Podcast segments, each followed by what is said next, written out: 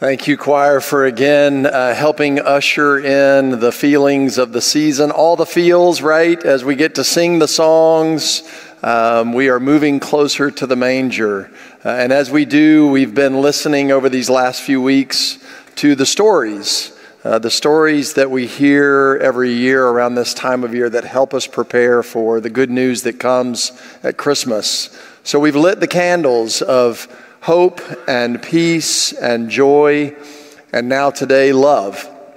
And as we light the candle of love, we listen to a story that has love written all over it. Uh, now, to backtrack just a little bit, two weeks ago when I preached, we took a look at the story that is just before this one in the first chapter of Luke, where Mary receives the visit from the angel Gabriel and is told that she will have a child and she will call him Jesus. And right at the end of that story, uh, the scene pivots and we move into the story uh, that we take a look at today where Mary goes to be with Elizabeth, who is also pregnant. And so listen in now as I share the story for us this morning. Mary got up and hurried to a city in the Judean highlands.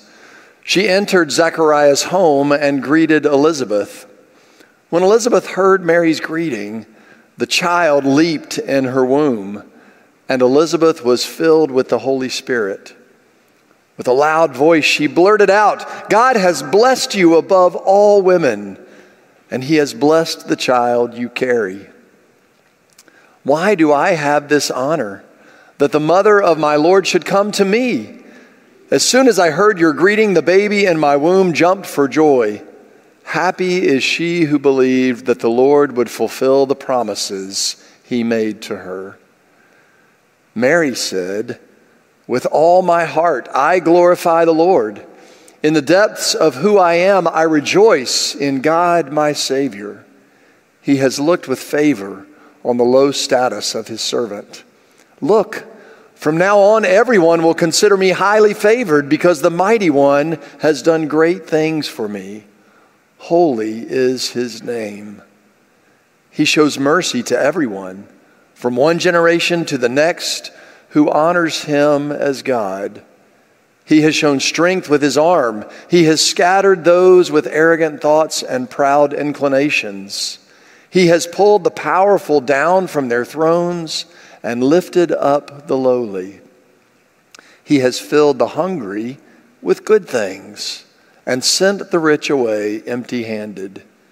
He has come to the aid of his servant Israel, remembering his mercy just as he promised to our ancestors, to Abraham and to Abraham's descendants forever. Mary stayed with Elizabeth for about three months and then returned to her home. This is the word of God for the people of God, and God's people say, Thanks be to God. Would you pray with me? Come, Holy Spirit and breathe life into the words that I speak, that they might carry a word from you into our hearts and lives on this day. Amen. You know, this story is one of those that we find in Scripture that we've heard many times, most of us. And in hearing it so often, it feels very familiar. So familiar, in fact, that we think that we know everything that it has to say before we get to it. And we feel like we've probably gone all the way around it and we know all the edges and contours of the story that we couldn't possibly hear anything new in it. And then something catches us by surprise, which is what happened to me this week as I listened to the voice of one theologian who gave me another twist or another way of seeing what's going on in this particular encounter between Mary and Elizabeth. Now, perhaps you, like me, in reading this story and in listening to preachers preach it, I know I've done it before, uh, or reading devotionals about it, you have gone with the assumption that when Mary goes to see Elizabeth, she goes as a frightened young girl who has found out that she is going to have a child, and she hasn't even yet been in relationship with her husband to be, Joseph. Now, that's a reasonable approach to take to this story. But then this week, somebody helped me ask the question what if?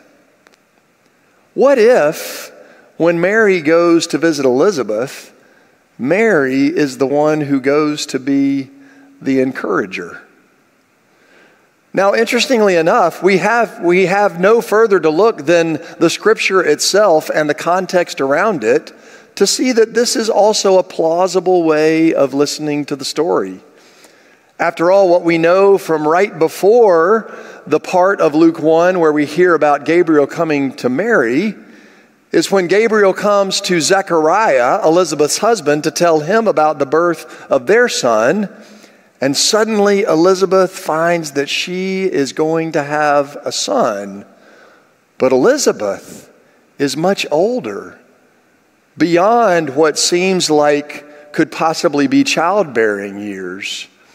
And because of that, in the context of her culture, she has likely been felt shame and even disdain perhaps from some in her community because to not have a child at her age is seen as possibly to have experienced God's displeasure or to be unblessed.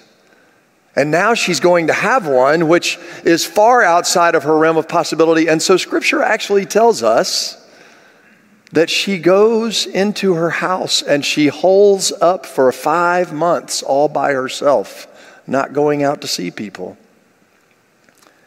Mary, on the other hand, at the end of her encounter with Gabriel, we hear her say, Here I am then. If this is what you are telling me, then let it be as you have said. Now, I don't know about you, but when I listen closely to that line again and Mary's response to, to Gabriel, that doesn't sound like fear to me. How about you?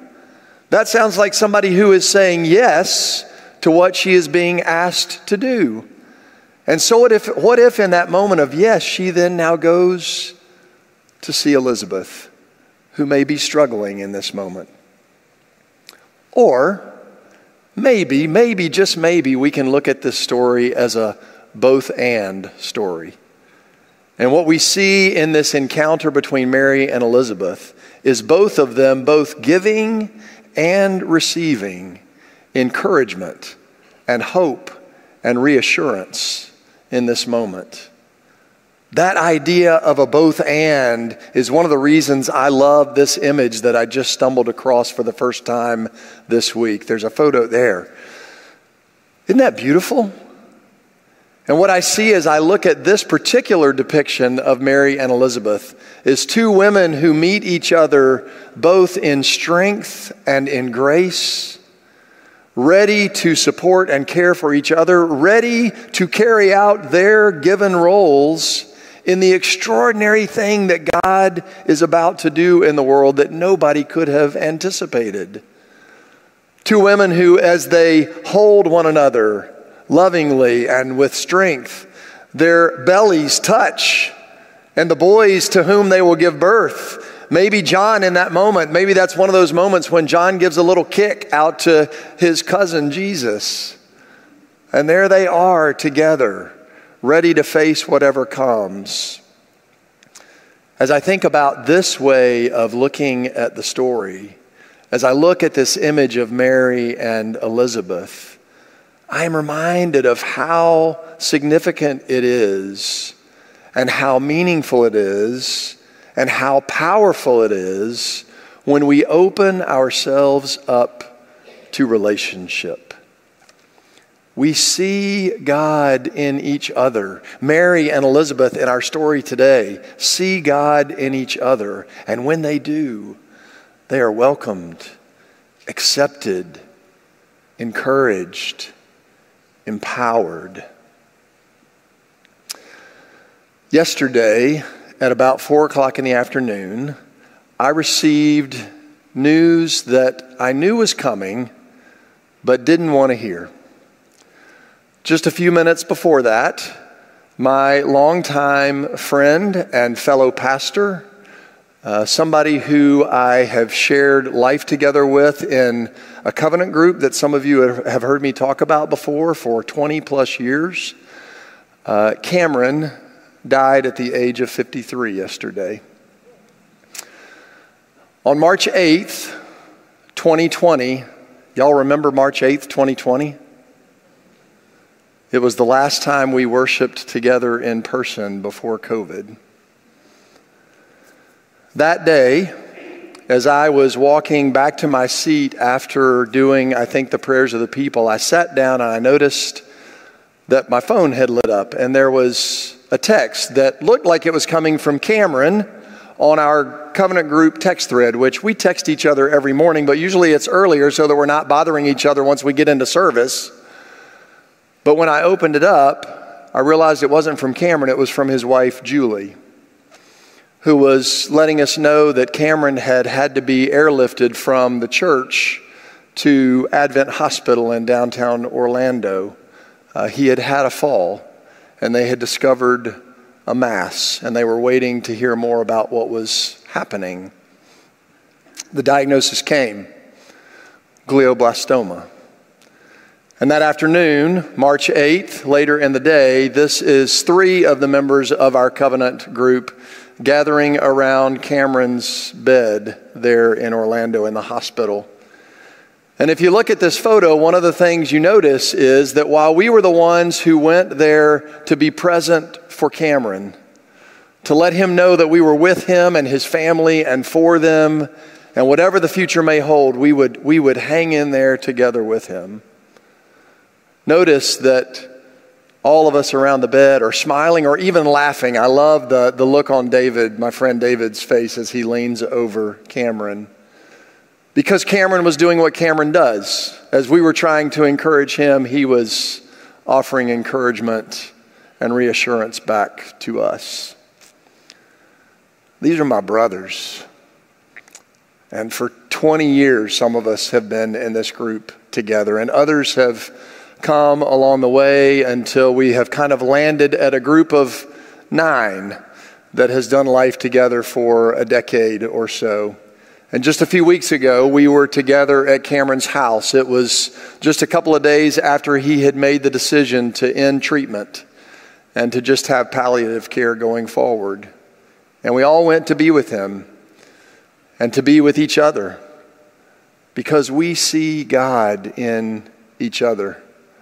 I'll never forget as we left one by one, Cameron walking with his rollator out the front door and standing on the front walkway as we all drove away and waving to us all, knowing that for some of us it might be the last time we saw each other in person. Friends, not only in these last couple of years as we have walked this journey with Cameron, but for 20 years, we have seen God in each other. And as we have seen God in each other, we have been strengthened and encouraged. We have been challenged and held accountable. And I guarantee you that we are all better as people, as parents, as spouses, as children, as pastors, because of the relationships that we have shared with one another. But I'm not telling you all anything new. You all know this, right? And I see this in the ways in which you do life together, Trinity, the ways in which you see God in each other as a part of this congregation. I think about the many ways in which you do that with and for each other, and the ways in which I have encountered it in this place and in this church. I think about Sunday school classes, some of whom have been doing life together for more than 50 years. And not just Sunday school, but you guys show up for each other at the hospital and at the maternity ward and, and, and at the ER. And you drop meals off when people are going through a difficult time. And you pick up the phone and you call somebody that you haven't seen in a little while. Because you see God in each other. And you care for each other. I see it in small groups like Women Growing in Faith, who every Tuesday night, and they're so glad to be back again, uh, doing that in person again. Women Growing in Faith meeting together. Mothers of preschoolers, what we call MOPS, listening and learning with each other and being encouraged on the hard days and on the beautiful days. The men who come every Wednesday morning at 7 o'clock and do Bible study here. The men who meet at Kiki's and Catherine and I know because we're often there as well on Friday mornings, not as a formal Trinity ministry, but because they have built relationships with, with each other over the years. And you know what one of the beautiful things about that particular group is? That just recently they've invited somebody new in, somebody to join and be a part of them that wasn't there before. And they see God in each other. And there's encouragement, and there's joy, and there's love. And I see it not only in the ways in which you do that with each other within the congregation, but the ways you are doing it as you step outside the walls of this building and off of this campus and into the community to see God in others, in our neighbors, and to allow them to see God at work in you. As I think about the ministry of circles, and the beautiful work and the beautiful relationships that are being built there. And in that community around the Faith Mission campus, as we get to know our neighbors and we practice a way of living that is for the well being of us all. And, and some of you go across the street to Rawlings and you serve as mentors. And by being present for a child, you allow that child to see God at work in you as you read to them or help them with a math problem or just listen to them. I think about Mommy Reads and how amazing it is that some of you women in this congregation go out to a prison to spend time with women who are incarcerated and to give them the opportunity to read in their own voices storybooks that are then given to their children so that their children can hear, even if they can't see them in person, can at least hear God in the voices of their mothers. And those women get to see God in your presence there with them.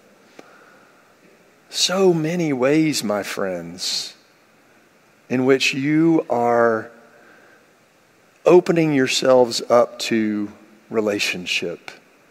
And as we do, we allow God to do new and wonderful and beautiful things. So, yes, when Mary went to see Elizabeth, I'm convinced that Mary needed Elizabeth and Elizabeth needed Mary. And they both needed the encouragement and the strength that they found in each other.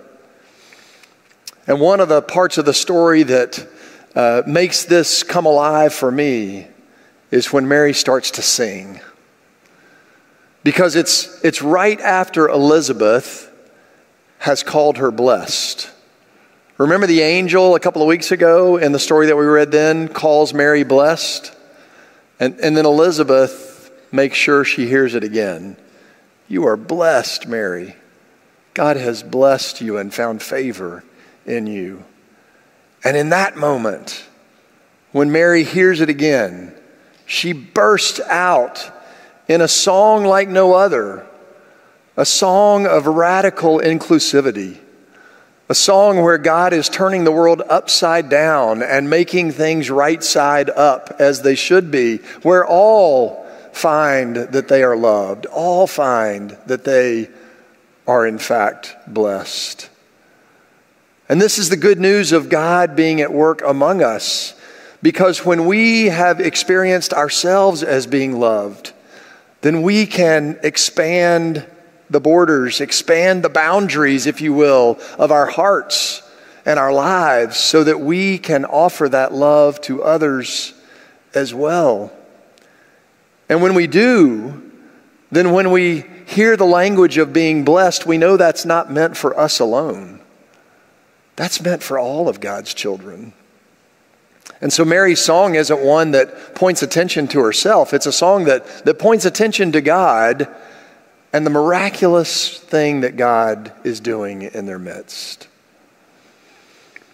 So maybe, maybe today, as we take one step closer to the manger, maybe we listen again to this story in a way that helps us open ourselves up and allows us to go out and find places in the darkness where people need to hear the good news that God loves them, where people need to see God in us and know that they, in fact, are blessed so that they and we can all sing the very best version of the song that God has put in each of our hearts.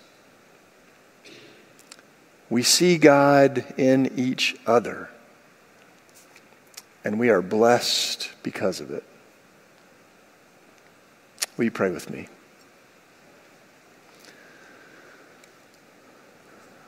Come, Lord Jesus. We are ready.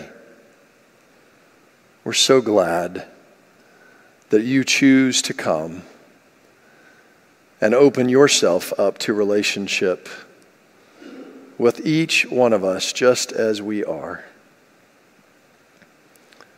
And so may we open ourselves up so that we might experience you among us. Amen.